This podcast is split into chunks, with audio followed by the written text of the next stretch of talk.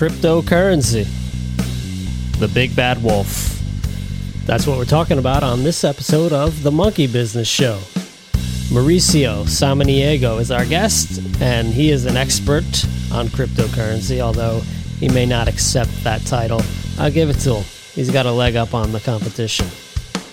Eric wanted to pit up Richie against Mauricio in a new school versus old school investing contest. So this episode is where that challenge begins. So who's going to win, Richie or Mauricio? We'll see. Market analysis, cautionary tales, and of course, Richie's picks. It's a good one.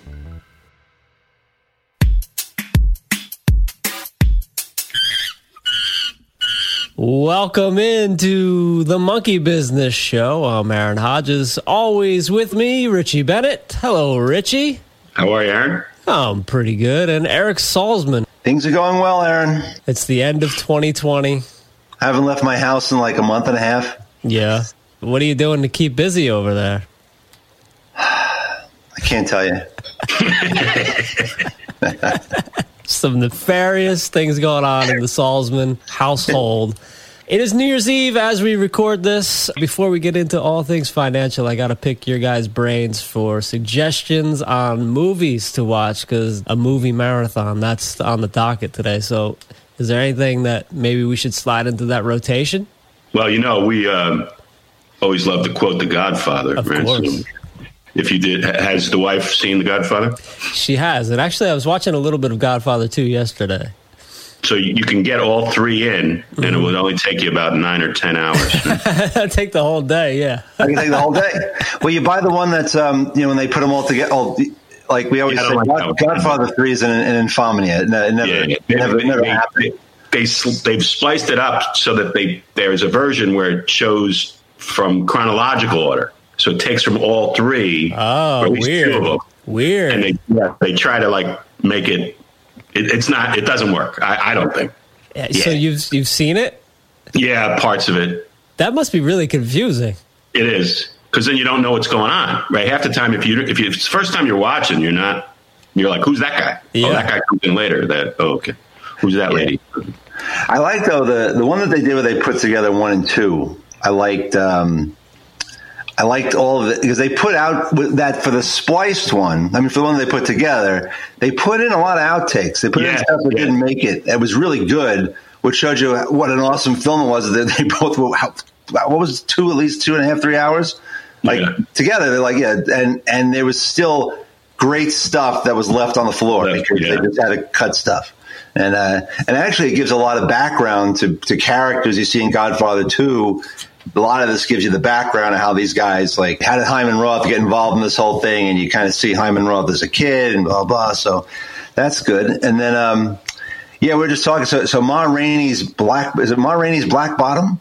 I think that's it Yeah, that is a, that that's spectacular. You'll maybe want to kill yourself when you're done because it's very depressing, but uh, it's a it's a good one.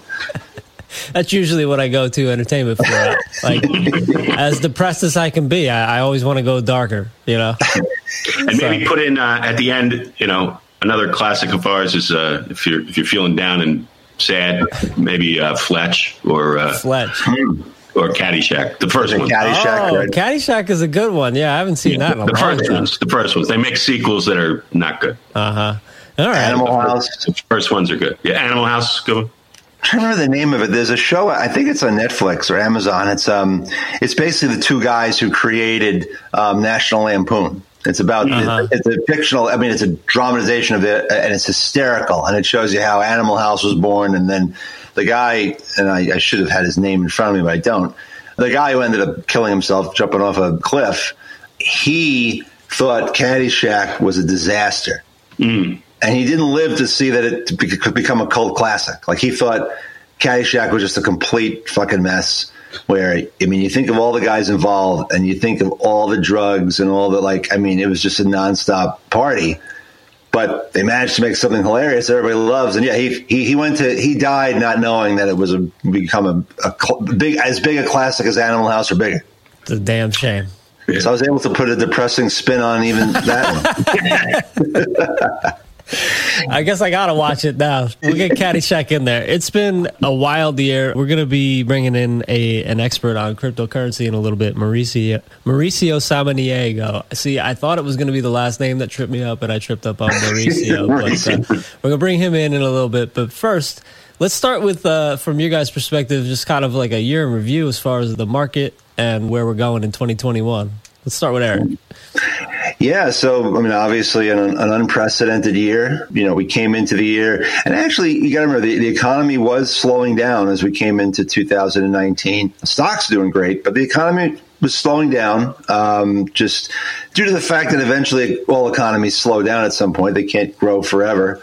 And also, remember that was when um, we were having a lot of issues with international trade with China, and you know that that was starting to really, you know, that was starting to drag on the economy the 2017 tax cuts were starting to fade, you know, um, and uh, and then but the markets were doing fine as far as uh, stocks, and then COVID hit, and obviously we just had this you know, unprecedented. Uh, wipeout, um, you know, and as for the financial markets, you know, when you get into mid March, I mean, it was it was the scariest I've ever seen them. And I mean, Rich and I were trading in the '98, and we were trading in 07, 08, and uh, you know, I, I, thought I had seen it all. Um, but this was just an outright, you know, complete. The markets were completely melting down in every in every way, shape, and form.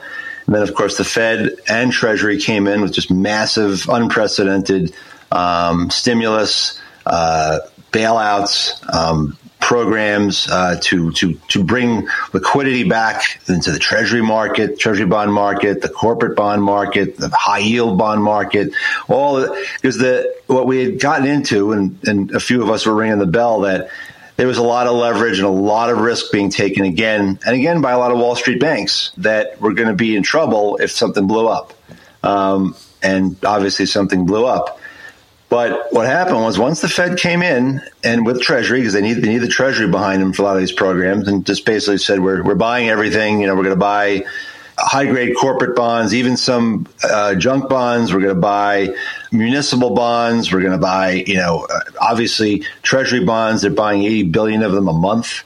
Uh, they're buying forty billion of mortgage backed securities a month they give it whatever it takes. And the markets from that point on, it just didn't seem to matter. Well, let's say that I think that the, you know, the market really did start turning around with the, with the retail investor this time. And we've talked a lot about Robinhood, but a lot of people started buying things that didn't seem to make a lot of sense um, at the time but it was such a force that it just it gradually just pulled everybody along with them that being said, also, and Richie and I talked about this probably our first show that you know the the big five, you know, Microsoft, Apple, Netflix, um, uh, Google.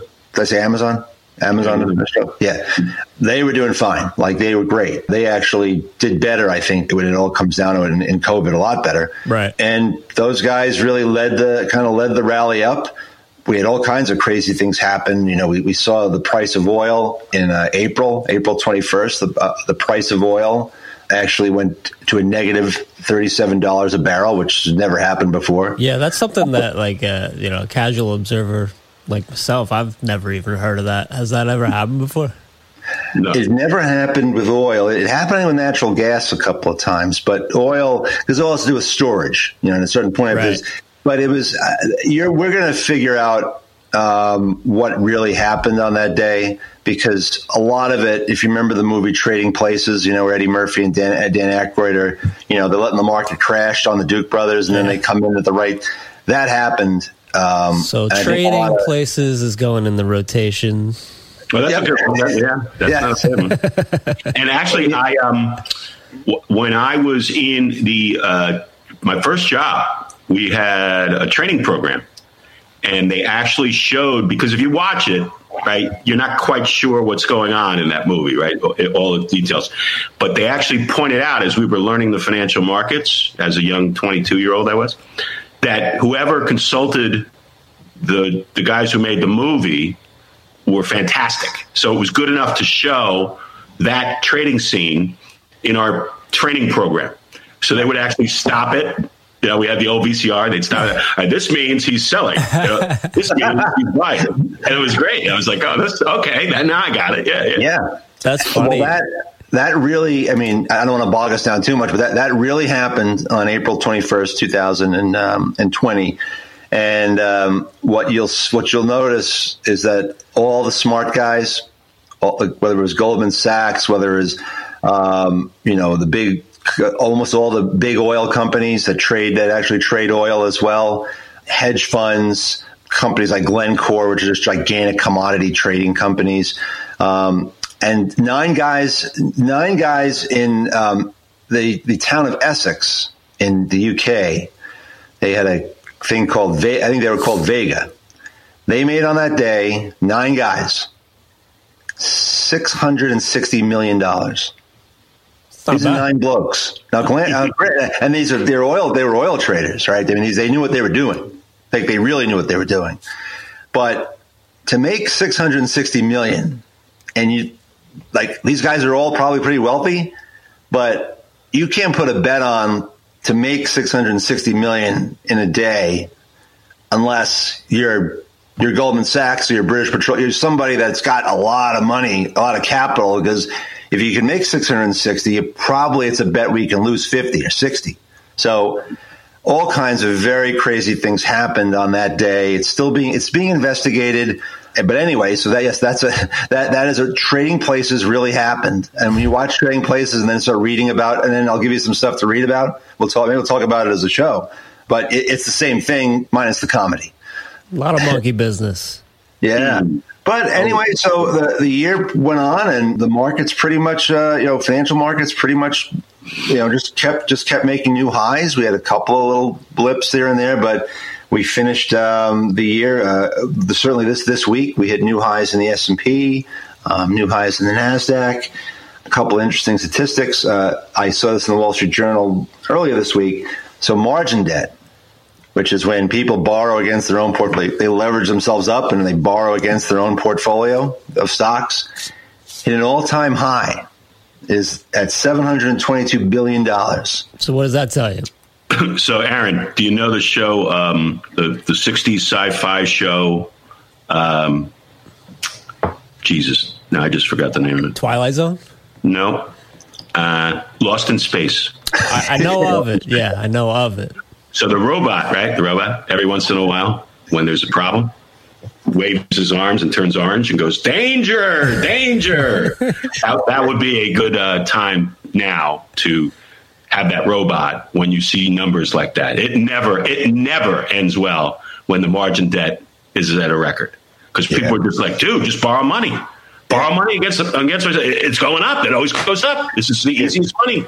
It, I, I saw the same article, Eric. I think that was the one where the guy who was not yeah. doing so well. He's like 60 something years old. He's like, I wasn't doing so well financially a couple years ago, but I put 23 grand into Tesla options and now I got 2 million bucks. Yep. and he's like bought a house for his daughter. He's like yeah. rolling it. Yeah. And he's, and, but here's the other thing, because you remember we talked about this the last show that, you we talked about the, the danger of um, leveraged, uh, ETFs and ETNs. Remember when Richard kind of told us that you probably shouldn't be doing these anyway, but if you're going to do them, it's a one day trade because the way they're set up is it's it's set up for the for, for that day's performance, and then it has to rebalance. A, it's a little complicated, but these are instruments that are not buy and hold instruments. Levered uh, ETFs and ETNs and inverse, which means you bet that it's going to go down. Um, hit another uh, the highest level of participation since 2008. That's so, that sounds like a good thing, right? Because remember, like yeah, we, you know, we talked about leveraged ETFs or ETNs, uh, exchange traded funds and exchange traded notes. Not to keep using acronyms. Um, we talked about that on the last episode. We didn't talk about the inverse. The inverse is the same thing, right? Because if you're betting on it going down. If it goes up 100% in a day, you're done, right? Mm-hmm. you, your, your, investment goes to zero. And this has happened, happened with the, this thing called the VIX. The thing, the reason is, is, the, so the reason it's, it's levered like this also is because, all right, what if it goes up 115% in a day? Right? If you if your investment's zero, the guy who runs the ETF or the ETN, you know, Barclays, let's say, can't go to you and say, "Hey, you owe us another fifteen bucks," because you know this thing they lose money. But anyway, so those types of um, leverage instruments, combining with the margin debt hitting all all high all time highs, we are pretty pretty leveraged up, as they say. Two things I wanted to say. Two things, then I'll then I'll stop. Um, one is that again whenever there's a big financial bailout, the street makes a shit ton of money. And there's an article in the Financial Times this week that uh, global banks made $125 billion this year in underwriting bonds, underwriting corporate bonds, and underwriting equities, like new issue equities. And everything that the Fed did and the Treasury did made so this great environment where everything's going up and interest rates are hitting rock bottom. It was a so you had you had companies that were that saw they they, they saw like companies saw Jesus I, I, I need cash right? They were they were pull, they were drawing down on their lines of their banks big companies. Trying which one did it. Like one one took it all down in one day. Like this is the kind of shit when when this happens which was happening in March you know things are getting really bad. And then after the Fed did what they did they can come to the market and borrow money and get raise cash with bonds or, or syndicated loans. And therefore, there was, it was a record year for issuance of, of bonds, of loans, of all this equity, IPOs, you know, initial public offerings like DoorDash and Airbnb and all the rest of it. So the street made a fortune, which is why Goldman Sachs is up, I think, from the low about 89%. Morgan Stanley, I think, could be up over 100% from the low. Um, the big banks also, I mean, they have other stuff that's dragging them a bit, but the street does very well when the economy and the financial system get bailed out. The street ends up doing very well, and they ain't going to give any of that money back. so why yeah. not? I could use some uh, look in the in the in the old days, I'm surprised. Uh, I bet if I took uh, Bernie Sanders through this, he'd come up with a windfall profit tax, right? so anyway, that's the just to you know that that you know when you, you Aaron, you ask a very good question all the time of you know who. Uh, is does the financial markets next to represent the state of the, the, economy? And the answer is no. And it also creates this incredible bifurcation of of the haves and the have-nots. Is that you know, the streets this time is trying to be really quiet about it. Like, oh, oh nine, 10, they were like, fuck you, we didn't need your money. Go fuck yourself. We're making it done. You know, it's like, yeah, because A, we, we saved your life. Yeah, and right. B, now the environment was set up for you to do just what they did this year. So there's so, there's some humility there a little bit now. Yeah, little, yeah. yeah like don't you know? Richie's not so sure. Bonuses, don't get us pinched, like you know, De, like De Niro said at the um, in Goodfellas. But uh, that's what I got. We're going to save Richie's specific picks. We're going to pit him up against our guest, Mauricio. That's mm-hmm. Eric's plan here. We're going to go old school, new school. Eric, I'll let you explain later. But, Richie, anything you want to add to that before we get into the conversation? yeah, the Eric was getting to it at the end there. It, it, people talk about like a V recovery, mm-hmm. right? Like the economy was was hit with this pandemic, but it's going to come back like crazy. And parts of it has, parts of it has, just like this, the markets. Kind of some of the many of the stocks have done a V type uh, move, you know, like just down and then back right up. The Nasdaq, which has most of the tech stocks, is up huge this year, and it was way down. So if you've heard people call it like a K recovery, K is where like some of the people did really well, but others are still in Shitsville. You know what I mean? Like, and so like the lower end jobs that were doing well before this pandemic for people who didn't have necessarily a college degree or something like that, those things are the toughest ones coming back now, right? If you're if you're able to work on a computer remote from home anywhere in the globe, and you know you can still be productive, then you're still getting paid and everything is fine. If you worked at a hotel and that hotel is closed, or you worked at a restaurant and that restaurant is closed. You can't really do much there. It's reflected somewhat in the stocks, like we were talking just about the, the, humility with banks. I saw the guy who used to be a Goldman Sachs banker who ran for governor in the state of California and lost as a Republican. Neel Kashkari is his name. He's the, now the president That's of the, really his name. Yes, yes. It's not spelled that way, but that, that's how I like to spell it. I say it. He is the president of the Minneapolis Fed, and he gets to vote on whether interest rates get lowered. And he drilled, it was pretty funny actually. He, he was polite, I could tell, but he drilled the banks uh, the, the other day saying, like, because Eric and I were talking about it a lot in the beginning, like when the pandemic hit, all these talking heads, guys on TV, would have you, were like, you know, this is not a banking crisis like the one in 2009. This is not, this is not 2007. This is not 2008. And Eric and I are like, dude, if every corporation taps their their credit lines, which they are absolutely 100% able to do, where the hell is the banks going to get the money? So Cash Carry was saying this is disingenuous by the banks for saying that they were okay. The only reason they were okay is because we came in with the on the white horses with the cash. We carried the cash. Cash and Gar, yeah. Kashkari. And Right. and save the banks. And that's exactly what we were saying the whole time. And not until recently, just recently, the last two months, which could be good news for the markets, just recently the bank stocks started coming back. So there were enough smart guys out there saying, you know what, this is crap. Like these banks suck. Like if the Fed wasn't there, these banks would be shit. And the community banks are all afraid to, you know, the smaller community banks are afraid to loan money because they don't know if businesses are going to happen again, right? So like that's why the Fed came in in and did stuff, and now that's why the new stimulus package has been passed because there's going to be new PPP loans for people, and who knows if they're going to be able to make it. They still say, you know, 50% of restaurants are going to go away. And Oh, just one one quick point, Richie, on PPP is that's another way. the big, mostly the big banks, they made hundreds of millions of dollars in fees mm. by just processing the the, are the pay, pay, payroll protection program loans. This, that that they had, they were taking no risk. They just Right. it was an operational. they pressed a button. Yeah, they pressed a button and they made and they got paid to like they, they basically had to be compelled to do it.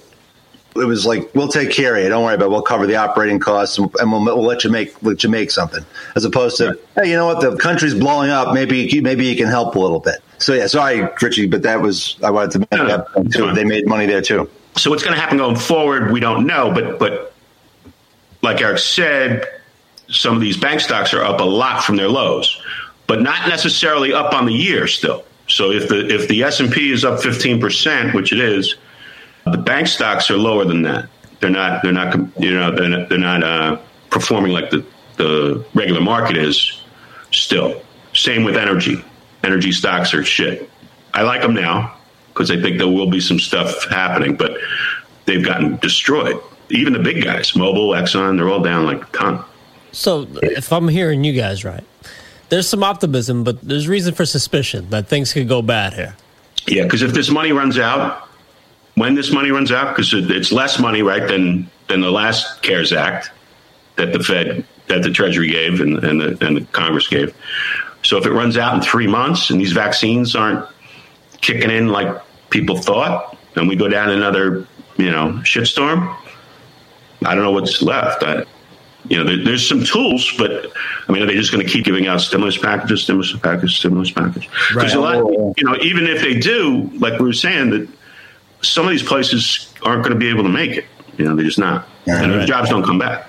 The question there is okay. So should the Fed bail everybody out again? Like, Right. hey, you know what? It wasn't your fault. You were you were in, you were invested in a very risky product, and an act of God happened, and you know you would have lost all your money. But we came in, we we stabilized the market. If you were dumb enough to start buying again and by and by knowing the risks of these things, and you th- like, uh, all right, let's. Because I, I mean, I, I look at different asset classes, but a lot of them, like high, they're called high yield loans, is leverage loans, where like they'll make a three billion dollar loan to a to a company that usually a private equity firm is taking private. so they finance the deal. This is a 1.3 trillion dollar market. It's a big market, and if you were bailed out and lucky enough that you didn't lose your shirt on those things, which you certainly would have if the Fed didn't do what they did, and then you got back in and you kept buying and buying and buying, and now we're we're literally at the same level we were before before COVID on the on this asset class as well as high yield bonds and you know stocks. Hey, you know what? Like talk about moral hazard. All right, things turn to shitsville again. Are we supposed to come in and bail you out again? Are we supposed to come in and buy? You know? So this is a good way to, to segue into crypto. And with that. Yeah. I'd love to uh, introduce Mauricio. Sa- now I'm going to screw your last name up. Shit. San Diego. I always say it's uh, think about saying San Diego and then just San Diego because it's usually that last part that they, they, they really always mess up on. But, but yeah. it's okay, no problem. Where in the world um, are you speaking to us from, Mauricio? I'm currently I'm currently in El Paso, Texas, right now. Oh, all right. That's right. Yeah. But yeah, touching on, on cryptocurrency, um, you know, like Eric mentioned, I think uh, another important factor that, you know, we are in a time where people are actually starting to notice what central banks are doing around the world. I think social media, especially, has really helped kind of get this message out and uh, really demonize a lot of these central banks. Also, the with the ability of them to now have access to to Bitcoin, cryptocurrencies, and all kinds of different assets they're really starting to take action. I think they're losing uh, faith in the monetary system. This is a way to sort of start really jumping on the train and, and sort of finding a way to minimize that risk. So I, I think you will see um, cryptocurrency is, is, definitely here to stay. The biggest question right now, and I, I think you guys have touched on this before, is is this becoming more of a store of value, or is it really, um, you know, a future into you know how we transact? I mean, it's still a foreign concept to me, as most of this stuff is cryptocurrency, but it has captured the imagination of people because I feel like there's still a punk rock slash outlaw type of feel to it. Just, I mean, just the word cryptocurrency gives that feeling to it but it's definitely gone mainstream now. I mean, there's NBA players and NFL players that are taking half their salary in Bitcoin instead of uh, really? instead of money. So I think it's definitely been embraced in a major way.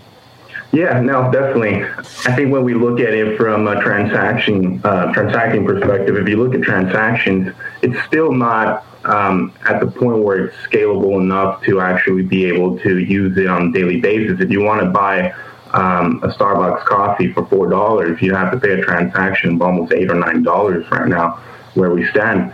However, where you are seeing it right now already taking place as a currency where you can transact is more on like the high end market. For example, in Las Vegas, a lot of uh, luxury vehicle dealerships are using Bitcoin. So people with a lot of money are sort of being able to use Bitcoin, um, you know, for transacting uh, for, for big purchases. And so, which kind of opens the question, um, is this also a place where maybe maybe you see like your um, higher classes as we make this progress into a more liberalized economy where, you know, they might raise taxes, they might come after you. Are they going to sort of use Bitcoin as a way to maybe, um, I don't know, maybe navigate uh, around it? Yeah, for sure, and and and maybe transact, you know, um, in a way where maybe they, they can hold a little more secrecy and, and people aren't really seeing everything they're doing. So, so that's also a, you know a good way to look at why Bitcoin is, is taking off. Obviously, at the end of the day, I do think there is a herd mentality that's also following in, and, and, and it creates some the, a lot of this volatility. Uh, because at the same time, you know, you are seeing uh, social media also contribute to like this. This it, it glorifies it, and, and I think it also leads to excess. Um, I also told Eric before. At the end of the day, if we look at this at a broader scale, it's just a lot of money chasing too few assets. So, so it only makes sense that, that right now, you know, everything is going up. Correlations are all coming together across major assets, and it's like it's going up. It sounds awesome. It's the future. Uh, uh, one thing I do know is blockchain technology is here to stay. Can you take us through because I, I, like we we understand how the Fed makes money or takes bakes puts more money in or takes money out. What is the mining for mining for crypto? Like what what what is it? And and and how does if you could just a little bit of how how that yeah. works and then how blockchain kind of works. Well, let's start with blockchain. I mean, blockchain is actually it's it's a pretty simple concept, but but all it really is is if you have a general ledger and every transaction is sort of being recorded and, and, and the difference is that every transaction kind of validates every other transaction coming in. And so you have really no possibility for any kind of manipulation, right? You, and the, the neat thing is it eliminates any third party. You don't need a notary. You need someone in the middle, someone who's who's there to make the transaction. The general ledger itself is carrying every transaction. So, so it really becomes a part of this centralized system where you can really see how everything is taking place and, and there's really no way to break it and also no way to really manipulate it, which is the neat thing, like I said. But at the same time, you know, it poses you know some risk for the way you know the financial system works now because you, would essentially be eliminating a lot of the guys in the middle that, that are helping in the process. Um, as far as mining, you definitely need your miners, which is the community of pretty much people that are on computers with uh, uh, high computing power you know, you know, very strong graphics cards, and, and they're all mining with the purpose of also making some money, right? And then they're making money by getting that Bitcoin or getting that cryptocurrency when they're mining. Well, what's the mining? So when you say they're mining, what are they doing? Well, they're essentially all coming together as a community and they're putting their computing power together. The way Bitcoin works is, or cryptocurrencies, is it, it's got something called a hash rate. And so whenever the price starts going up, the price of the, the hash rate increases, meaning that as, as the price goes up, the computing power required to mine these Bitcoin, and when I say mining is they're essentially validating transactions and by doing this, they get some Bitcoin for it. So they're getting paid by being the ones that are helping validate the transaction. I see. And so then they get paid a little bit of Bitcoin. And so, but they're they're doing this and they're spending so much money on the computers because you need stronger computers. And the the funny thing is, as the price of the cryptocurrency goes up, it requires more and more computing power. Mm-hmm. And so, you know, when they're mining, they're looking at their costs and they're saying, "Man, is it really worth it?" And for example, if if you see the uh, the cost it requires to run a high powered computing system, like it's it's pretty expensive in terms of energy. Mm-hmm. So they have to really believe that it's worth the computing power when you're seeing price levels like like the one you see now. Um, and so they have to really believe it's that Bitcoin or cryptocurrencies in general are going to continue to do well because they're essentially holding these um, coins after they mine them. So I know that it could get a little complex. If you guys uh, have any, any, questions, I can yeah, clarify. I, I, enjoy uh, just peering at Richie's face every once in a while. You look very puzzled, and it looks like you got some things on your mind. He's not, he's not puzzled. He's figuring it out. That's, that's when Richie. When you see Richie, he's, the, the, the mind is yeah, working. right. So Mauricio, uh, welcome. Um, now, this concern I always hear about is this, uh, like the uh, potential for fraud and hacking and stealing out of your digital wallet, and there's no like, you know, recourse. Like if if you pay on a credit card and somebody steals your credit card, what the banks usually charge you like zero or fifty bucks, no matter how much the person who stole the card charges. So I hear these nightmare stories about like my Bitcoin was stolen. Is there something you worked on to like prevent that stuff? Well, I mean, I think in the last two years, the amount of fraud that has taken place in, in the cryptocurrency industry is massive. I think at some point, you know, I even I was laughing at this. There were companies that were coming out and either changing their name or doing an IPO had nothing to do with cryptocurrency, but they were putting crypto into their name or or or hmm. something coin or something into their name. And and I mean these were companies where if you look them up like they, they you know they were operating out of like this this abandoned building somewhere in the middle of nowhere. And and the stocks were just skyrocketing simply because of the name and people were seeing you know oh crypto crypto bitcoin whatever it is. And and I mean it was ridiculous so no, there's a lot of fraud. I think the exchanges themselves were also dealing with a lot of uh, you know issues in terms of fraud, a lot of manipulation, uh, just a lack of regulation, transparency. Uh, not to mention, it was something that so many people yet didn't even understand. I mean, we're still trying to understand it. I, I do think that as we begin or continue to adopt it, it's going to really start opening the doors for a lot of people a lot of organizations, institutions, the government to maybe come in and, help regulate it, which in reality should translate into you know a, a positive view going forward. I think like if you think about it, and, and, and, it seems like every year technology gets faster and faster. So I, I would normally say you think in 20 years, but it's probably more like seven years. Well, Bit because obviously the, the biggest problem that I see with Bit with, with the cryptos um, and the payment systems is like if you notice, the payment systems work if it instantaneously converts the Bitcoin or whatever crypto you're using into dollars. Mm-hmm. That's kind of a well. What's the, what's the point, right? I'm going to pay with Bitcoin. I may and I may pay a, a, a, fee on top of that. The payment system that I use is going to convert, but it immediately converts it to dollars, and it does that because because Bitcoin is so volatile that mm-hmm. the merchant, you know, could sell something for you know five Bitcoin, and the next day five Bitcoin went down, you know, twenty percent. So let's say it's seven years from now. Mm-hmm. Crypto is really, they've figured it out. It works. I, I, love your explanation of how, how, they mine. I think I get it now, how they do it, the actual mining and the creation. Now, will it still be something that, that just works side by side with fiat currencies like the dollar, like like gold does? I mean, you could say right now that I could, you know, I could sell an ounce of gold for one thousand eight hundred eighty-eight, whatever it is right now, uh, an ounce but you're still convert. It's you're still thinking of it in terms of the the, the dollar. So my question is like, will it become a, just a nice, suitable hedge against the dollar, like gold is, like you know, for inflation and things like that, or will it actually take over? Like at some point, does the dollar diminish? You know, it, and, and now the currency, the, the store, the, the main store of value becomes crypto. Do you see that happening?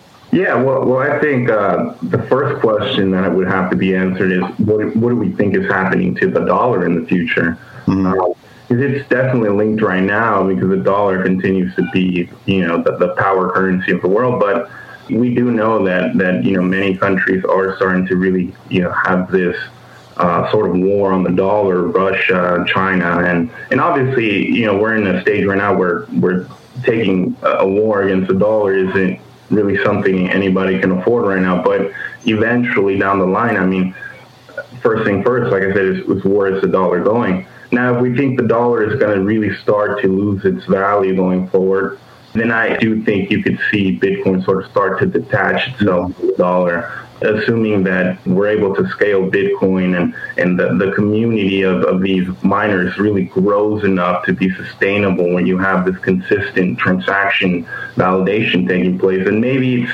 it's possible that it would detach completely and maybe even trade on its own at the end of the day, you know, the possibility that you could always come back and, and convert into dollars, I think that's a possibility, but at least you could be maybe far away from the dollar to really if you needed to, you know, minimize some of that fiat currency risk, then Bitcoin would be a place to stay and hide and, and hopefully possibly also maybe even transact with them on a daily basis. Who knows? Maybe you get to the point where like, hey, I don't even need dollars. I mean, I, I, can buy things with Bitcoin. I, am getting paid in Bitcoin.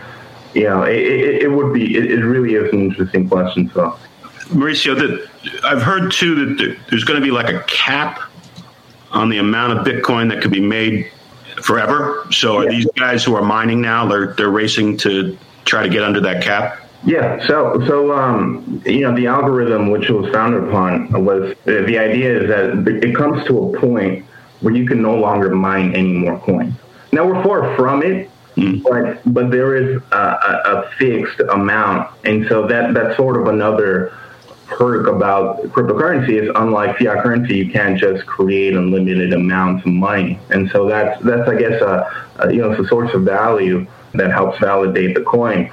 The thing is, to scale Bitcoin or cryptocurrency, uh, that is to make it more efficient and use it for transactions and stuff like that, you need to fork it. And a fork is, sort of like a stock split. So they're splitting uh, the cryptocurrency, and usually it'll split into two.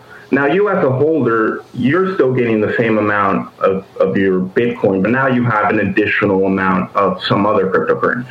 So this, you know, maybe I don't know you've heard of like Bitcoin Cash or Bitcoin Gold. And so what happens there is, in my opinion, it sort of kind of weakens that argument because now you have other cryptocurrencies. It's not a real cap. Yeah, so it's like if I if there's 13 cryptocurrencies at the end of the year, but at the beginning of the year, we only had two or three. But due to the forks, we now have, you know, uh, double the amount or triple the amount of cryptocurrencies. I mean, who's to say that, that some of that value is not going to be uh, taken away from your main currency by these other currencies? So, you know, it, it's it's still something that, that has to get worked out. But in terms of, say, Bitcoin, that amount of that specific currency, there's only so much you can mine and only so much that can be out there. You know, I wrote about this, I think I showed you in 2017. I thought to myself, well, if, if Bitcoin becomes big enough, right, at some point, I think someone, whether it be the central bank or the government, I mean, at some point, someone's going to have to come in uh, because it might amplify maybe the weakness of the dollar. It might at some point really affect the way the monetary system works. Now we're still far from that too. I think Bitcoin would have to be like at a trillion, you know, in terms of uh, cap, market cap. But I do believe it's possible. At some point, we become regulated. I, I think right now, what's already happening is is the the ideas, and and they might be very well in effect already. Is central banks are already working on their own uh, cryptocurrencies and uh, based on obviously blockchain technology. So it, it, it's kind of interesting upon upon where where uh, that's going to go. Our central bank's eventually going to say, hey, you know, Bitcoin is we're going to make this illegal. People are using it too much for illegal activities or the dark web. I mean, they can find the excuses and justify it because it's there. It is used in the dark web. It, there is it is used for gambling. It is used to move money around and, and avoid whether it be taxes or, or to even money laundering. So can definitely be justified by any government if they decide at any point that this is something that they need to, um, you know, eradicate. So I think that is still a real risk, um, especially if they decide to create their own cryptocurrencies. And, and at the end of the day, I mean, that would kind of be the same thing. You know, if, if, a central bank has their own cryptocurrency, but they're the ones sort of controlling it, then you know what what really is the point? I, I guess from a technology perspective, then yes, the central bank has blockchain technology, and that's a lot more innovative. But in terms of being able to take power away from central banks, I mean, then we're really back to step one. If we get into a place where governments are making up their own cryptocurrencies, are we at the point where every currency has no meaning or value? Yeah, I mean, we we're, we're, certainly, I think, going in. Uh, we're in this era where we're sort of all trying to figure out what's going on with these currencies. If you look, I think at currencies today and everything going on, I mean, it's fair to say that people are losing faith in fiat currency and governments, and so it, you know, is cryptocurrency the new thing and and is, is is is it providing some sort of hope for some people and and some glimpses of of optimism uh, i think that's you know part of what's taking place right now. Now mauricio you, you uh, i assume you you do some trading of the cryptocurrency. Do you um, buy and sell the actual coins, or do you transact? I know there's the, uh, believe it or not, I actually made some money last year on this. I bought the ETF, which is uh, GBTC. That's the grayscale Bitcoin ETF, which I think seems to be pretty liquid. You can get in and out. It trades on exchange, trades like a stock. Uh, it's not the actual Bitcoin, but it tracks. Yeah. So do you play in the actual coin, or yeah? Well, um, you know the way I look at um, Bitcoin is, is I like to trade on some volatility, but for the most part, the holdings are more of a long term kind of thing. I want to say I'm more of a cryptocurrency enthusiast rather than an expert, uh, but but I am I, I consider myself more of a stock guy, you know, and so I, I, I trade more stocks and in crypto I here and there, but I see it more as a long term investment. I, I, don't like to look at it too much. I, I, I, like to sort of just believe in the idea that I think it's it's going in the right direction. Um, and then I'll come in here and here and there when, when the swings get a, a little too crazy, and, and I'll either take some gains off the table or maybe add to my position. But where I trade the most, I think right now is, is more in the stock market, only because I know it more and I have more confidence in myself there. So, so yeah, to answer the question. Well, I think we're pretty well set up, Eric, for what you wanted to do, which is basically setting up a situation where Mauricio and Richie are offering up specific stocks to look into investing. So, you, do you want to set that up, Eric? Yeah, I, this is. i have I've had this thought in mind for a while. I want to do like a because we, we we we our audience uh, a lot of a lot of young people. I think they really enjoy Richie's picks, and I thought why not do like an old school, new school SmackDown, where obviously Richie, you're the old school. I am. Uh, I'm, I'm, I'm older school than you. Mauricio, you're you're new school. Let's pick three picks or two picks that you okay. like. Richie, you do yours. We'll mark it. I got the Bloomberg right in front of me. We'll yeah. mark. You got a pen? You got a pen? I got a pen. I got everything ready to go. We can check back in a month's time or what have you, or we, or we can, you know, email each other saying we changed the positions because of something happening, or what kind of investment horizon? Like a year, a couple months? Because that matters. Because I, you know. Yeah, I think we try for the first time around probably let's let's shoot for like a, a one month or two month time horizon. What's going to okay. do the best in a month or two? People want to know like what's going to happen at the stock market. It's New yeah. Year's Eve. It's 2021. Is it going to be going up, down, sideways? What have Aaron has his um, his Hector Salamanca bell, so maybe yeah, you use that like you know we'll hit that to, to start, and then when. so let's go, Mauricio. Let's go with you. Okay. You said three, man. I had I had like seven or eight picks, but okay. Uh, save them for later. We can make this recurring. All right. What my favorite pick right now for sure is ASML, and this is really uh, a leader in EUV lithography, which is which is chip technology, and it's it is probably the latest. Um, these guys went ahead and, and, started investing in this technology about five years ago, um, uh, when nobody else would take the risk, and now it's paying off. And so ASML is definitely one of them. That's a deposit. That's an ADR. That ASML US. It's a Dutch company, I think. Oh, it is a Dutch company. Yeah. Yeah, right. but no, you can buy it. They, they, have, they have ADRs. You can trade it. Yeah, they, they have an ADR somewhere. Um, what, what's an ADR? ah, American Depository Receipt. Um, sort of for the ability for these uh, foreign stocks to trade in the U.S. markets. Um, under, sometimes, sometimes the, the, foreign companies don't want to necessarily list their their company on a foreign exchange, um, but they will do these what are called American depository receipts. Okay. Deposit receipts that will um, track the stock. So you so people who don't feel comfortable outside of their country investing can still invest. Gotcha. Obviously, in the U.S. So why do you like ASML, Mauricio? Um, it, it's it's basically a, a, monopoly, and so you know it, it, it's it's got a lofty valuation, but I think it's justified because they really have no competition in the space. Um, you know their main um, customers are TSMC, uh, Samsung, Intel, and and so you I mean at the end of the day there, there's really no one that can compare with them. So as, as long as technology continues to move forward, which which obviously I think it will, and, and I think technology uh, will continue to perform and be the, really the industry that generates the most alpha, then then I think ASML will continue to do really well. I'm going to spot you, I'm going to spot you there at four hundred eighty-eight dollars and thirty-one cents. All right, I wrote it down. I have a pen. Pricey. Being old school, I have a pen, man. All right. I should have an eraser too. All right, number two, Mauricio. Number two, I'm going to go with consumer discretionary in the luxury sector. I'm going to go with Kering. Also a foreign stock. Um, I, I, do think there's an ADR out there too. What's the ticker? This is the this is the you just say Kering like yeah. PPRUY is the ADR. PPRUY.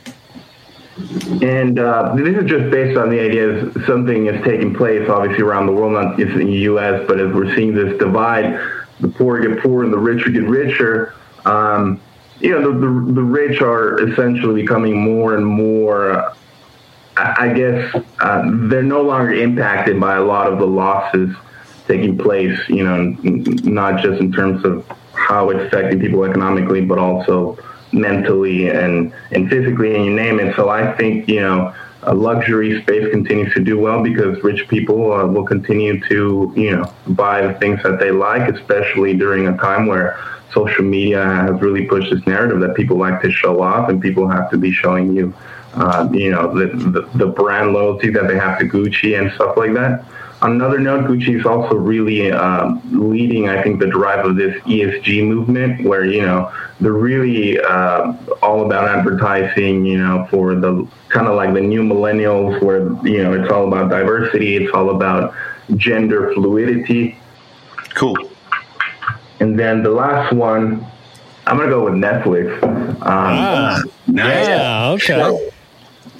so look, given where we are, I think is is look, I, I I'm the first to admit that that you know I am a old school fundamentalist, but at the same time I've realized that we're we're sort of in this period where we need to take into consideration, uh, you know, where growth is taking place, and uh, I think what's happening with Netflix is if you've seen Hollywood uh, transition completely in a few months, what should have taken maybe one to two or three years, and that is movie theaters are dying Right. you know, and, and, and everything is moving to this subscription based watch from home kind of model. And Netflix is the leader of it. I mean, if you go on Netflix right now, I mean, it's got every category, every, every type of show, comedy, music, whatever it is you want to watch, it's there. They just took uh-huh. away The Office from me, and that's the show that I watch to fall asleep. So, mm-hmm. kind of down on them. They also took away Dexter from me. So, not very happy with Netflix right now. No, that one hurts. Um, I, I think uh, the other thing I see is look, we have another wave of lockdowns coming. Um, I think this mutation taking place with um, the with with the COVID strain is scaring people as well. So I think we are going to be sort of still in this same uh, phase where people are staying at home for longer times. So people are working from home, and I think Netflix will continue to provide um, user growth. There, Uh, on that note, though, there's a lot more competition. This is something I can actually speak to. I mean, Disney Plus is a major player in the game. There's streaming wars. It's basically a gold rush for content right now. You know, so there's a lot more players in the market. So, you still think that Netflix is strong and there's room to grow there? Well, I definitely agree that the Disney is coming. I think HBO Max is also coming. Right. Um, I I think that there's room for all of them to thrive, given the environment. I, you know, I would even consider I would buy Disney and Netflix. So, so I, I do believe that that when that rivalry really intensifies, I think it's going to be maybe later down the road when people start going out more and are no longer just watching TV. Because for the most part, I do believe that people are buying both subscriptions. I mean, most people I know have Netflix and Disney and HBO Max. And so if you're cutting your cable where you were paying, I don't know, $100 or your satellite or your DirecTV, whatever it is, and suddenly you're choosing from a few subscriptions where they're nine dollars, ten dollars, fifteen dollars, suddenly you know it, it seems a lot cheaper, and it's like why not have all of them? Might as well just keep cable. We are stupid people. All right. So we I spotted you on Netflix at five hundred forty-two dollars and eighty-two cents per share. Wow. And we said three, right? So Three. it? Real Okay. quick, what was the second one? The ticker again? I, I didn't get Yeah, that you one. didn't ticker? P P R U Y. P P R U Y. Okay. I, that's one. Cool. You got a mark on that one? Aye. Kering, U.S. equity. Yes. We're going to mark you at 72 and 80. So $72.80. All right. Now our returning champion, Unopposed. Richie. Bennett. Uh, so I think I, I have the theme of still a chance for recovery, meaning I'm going against some of these things that have gone up a lot in the last six months, nine months, a year, and I'm going with some of the ones that have gotten beaten up.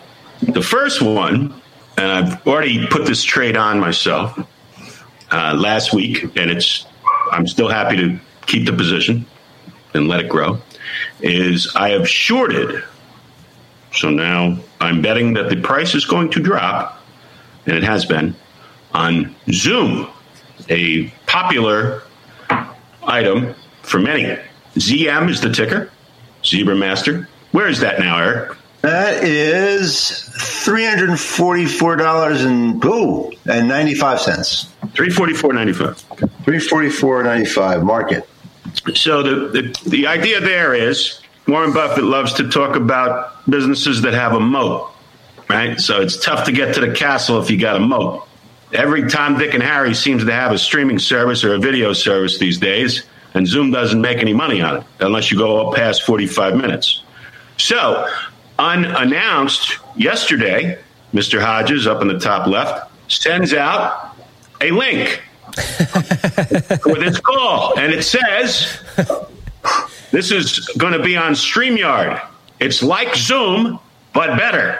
Right. And I went, that's now, right. now, yeah, I, I, bought I bought a Zoom subscription I know. for the show, and you've and you've already fucked me. I've already shortened it. Yeah. and now Richie's short. Can shorting you get out of it? Can you get out of it? Did you buy the monthly subscription or the yearly? A year. I didn't I didn't know there was anything besides Zoom. Well, Well, Microsoft has one. I know. I'm just kidding. there's a lot of things that are popping up. I mean, StreamYard is not the the end all be all either. There's a lot of things like this No, and, too. and And you know, listen, screw Richie. While, while you've been talking, the, the stock's up 25 cents. and and you know the, the the guy who runs Zoom, he's been awesome, right? He's the guy who's gotten like the most pub, the most, you know, the stock has flown. But it's just kind of like fundamentally, I'm like, nah, bro, like they don't make any money. Like th- th- this is ridiculous. So if and obviously. If there is a recovery and people want to go outside, the last thing you want to do is get on a damn Zoom call, right? You want to like see your friends and hang out. yeah.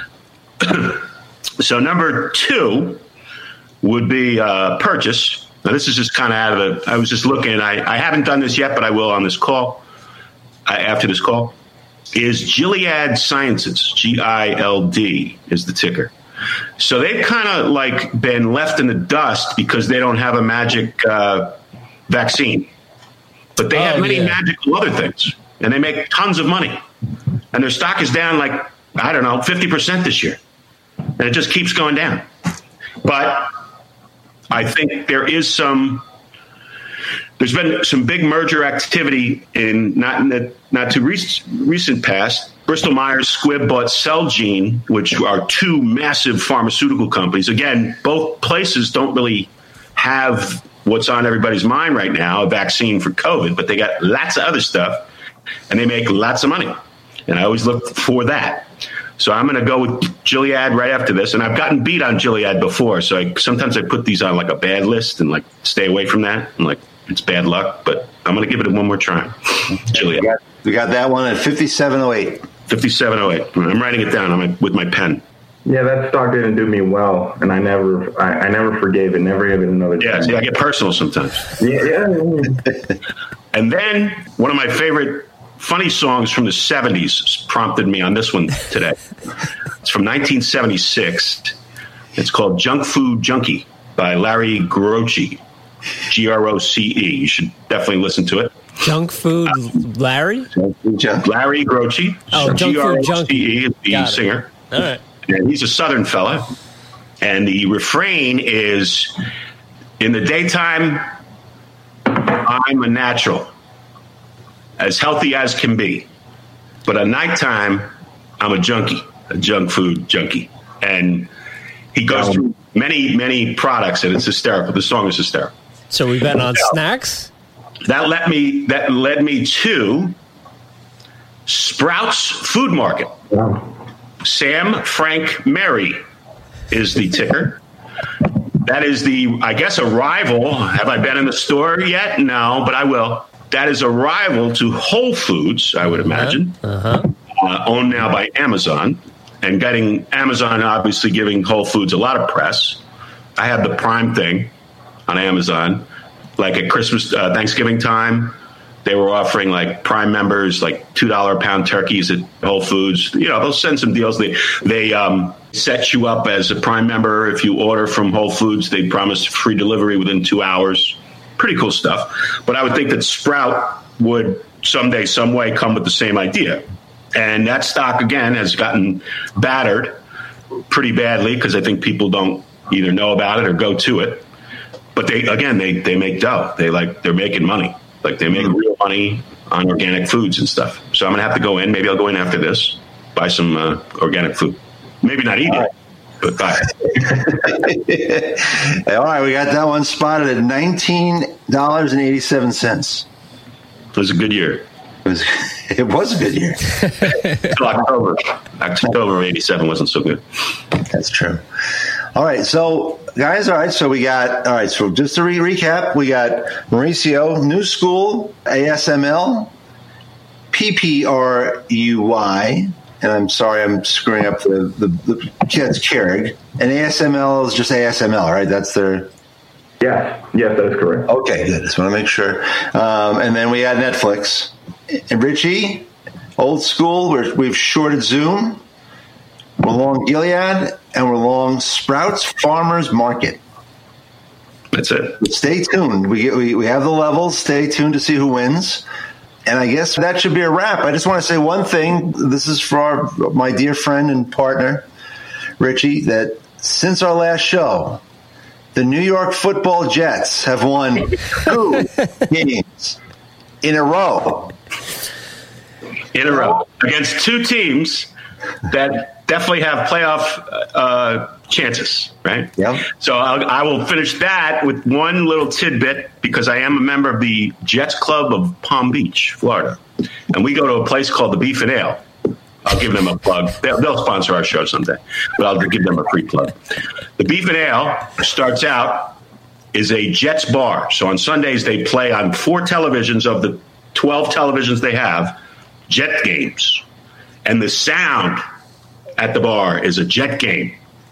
So you can imagine first game, everybody's excited, new year, 150 people show up. Big deal. Like waiting for drinks, waiting for food, waiting. Sunday, there were six of us. the crowd has dwindled. Well, to be fair, probably 50 of them died, but. Yeah, you know, maybe. or, they, or, they don't watch football anymore because the Jets are so bad. So this one fellow who is loud, he's very loud, at about 12.57 p.m., three minutes before kickoff, screams, screams, I'm tired of this bullshit tanking games every couple years so we can rebuild and we have to do the same shit again. Let's win. And it was almost like when uh, when when Adrian told Rocky in the bed, you like when can't he covered, win. Win and then and then uh, what's his name? Mickey, the trainer goes. Then what the hell are we waiting for? everybody in this. If you ever watch that movie in the theater, everybody gets up and jumps. So of course we all jump like crazy, and it was as if it was as if the Jets were like playing the Super Bowl. Like we're screaming on every play. Come on! Nobody left. You know, and people are walking through. Can you imagine not being a Jet fan and walking through and watching that and being like, Jesus Christ, like. What, like, really? Does it matter? so now we play the Nemesis Patriots on Sunday, who have yeah. their own issues, yeah. who have beaten our asses forever and ever and ever. Okay. We're going to win that game. I hope so. I mean, the Bills handed them their ass, and that felt pretty good the other night. So, but I mean, now, and a- then one final point: I do have a five dollar Mark Sanchez T-shirt from when he was the quarterback in 09 and 10. Sure. I bought this T-shirt for five dollars three years ago four years ago. People would laugh at me for wearing that. Sanchez, ugh. Now people don't laugh so much because I go, hey, remember when he was on the team and we almost went to the Super Bowl That's twice? the last time they were good. Yes, yes. So nobody laughs anymore. That's not a joke. However, it was I have two shirts, one with the Sanchez name on the back and the Jets emblem, and one just plain Jets. So on the the, the week before the Rams game, whoever they lost to. They lost the Raiders. I think they lost the Raiders. Raiders. I wore. I switched. I switched the shirt to the Jets thing, and then I said, you know what? I'm going to keep wearing this Jets shirt with no name on the back. Now, I've worn it three weeks. The Jets are two and one as I wear that shirt. Sunday, I will be wearing that shirt, and it's not washed. It is not. I will not watch that shirt. Th- it's working, obviously. I mean, between you and the guy at the bar, like that's just the spark yeah. that they needed. I don't think this warrants any more discussion after I say this, but there's only one New York team playing for a division title this week. You are correct, and we don't need to talk about it any further than that. and they're getting fans. They're getting fans. The governor said that they can have 6,700 people. Is that right? Hey, we're, we're, playing the we're playing the Cowboys. Hold on, on hold on, hold on, hold on. Are you talking about the Bills? Yeah, you're talking about the You're talking I'm talking about the Giants. Yeah. Oh, yeah. Oh, I thought you were talking about the real right, here's, team. Here's my prediction. Because this is 2020, and I said this month at least a month and a half ago. I said, someone is going to win that horrible division, like with a six and ten record. There you go. That team is going to the Super Bowl. because it's 2020, it makes absolutely no sense. But either the either the Redskins or the Giants are going to win that division. Oh, sorry, the football team, and they are going to shock the world and go to the Super Bowl, and, and then ruin the Super Bowl completely by like losing like like the like the Patriots did to the uh, to the, the, the Bears all those years ago, like fifty, like some horrible score and so they'll they will do it and then completely ruin the Super Bowl for everybody but their home fans. The only team in that division that I think could potentially do anything in the playoffs, and it hurts me to say it because it's not the Giants, but it's the Eagles just because of them uh, just changing the quarterback, and you know they could ride that momentum. It's a different team in a sense. So, well, let's hope they take care of the Skins. Uh, I hope so. I hope so. We're going to the playoffs. I, I, would love to see the Giants against. Uh, I don't even know who they would face. Maybe the Bills, uh, or not the Bills. They're no, they play. Uh, they play like uh, New Orleans or Green Bay. Oh, right, like they they don't have a shot against either team, right. but uh, you know it still would be fun just to have a six and ten yeah. team in the playoffs. Oh, fantastic! This was fun show, great discussion, and Mauricio, thank you so much for joining us, man. It was uh, interesting to talk about cryptocurrency a little bit too, and uh, I'm rooting for you to, to beat Richie. To be honest with you, I, I don't know, just, just, think it would be more fun for you to win. For sure, I'm, I'm what would be awesome is if we both like killed it. Yeah, well, that's good too. Yeah. It was like really close, but we were both winning. That yeah, let's go for that. I like that. I've, I've, I've put money on at least probably eighty percent of Richie's picks already, and they, I mean, they've done everything. So great. The one thing I didn't do, I, I, I didn't short Tesla because I didn't have, I didn't have a, I didn't have a margin account. you didn't have the guts. Happy New Year to everybody listening, and Happy New Year. Happy New Year to you guys, and we'll be back again soon.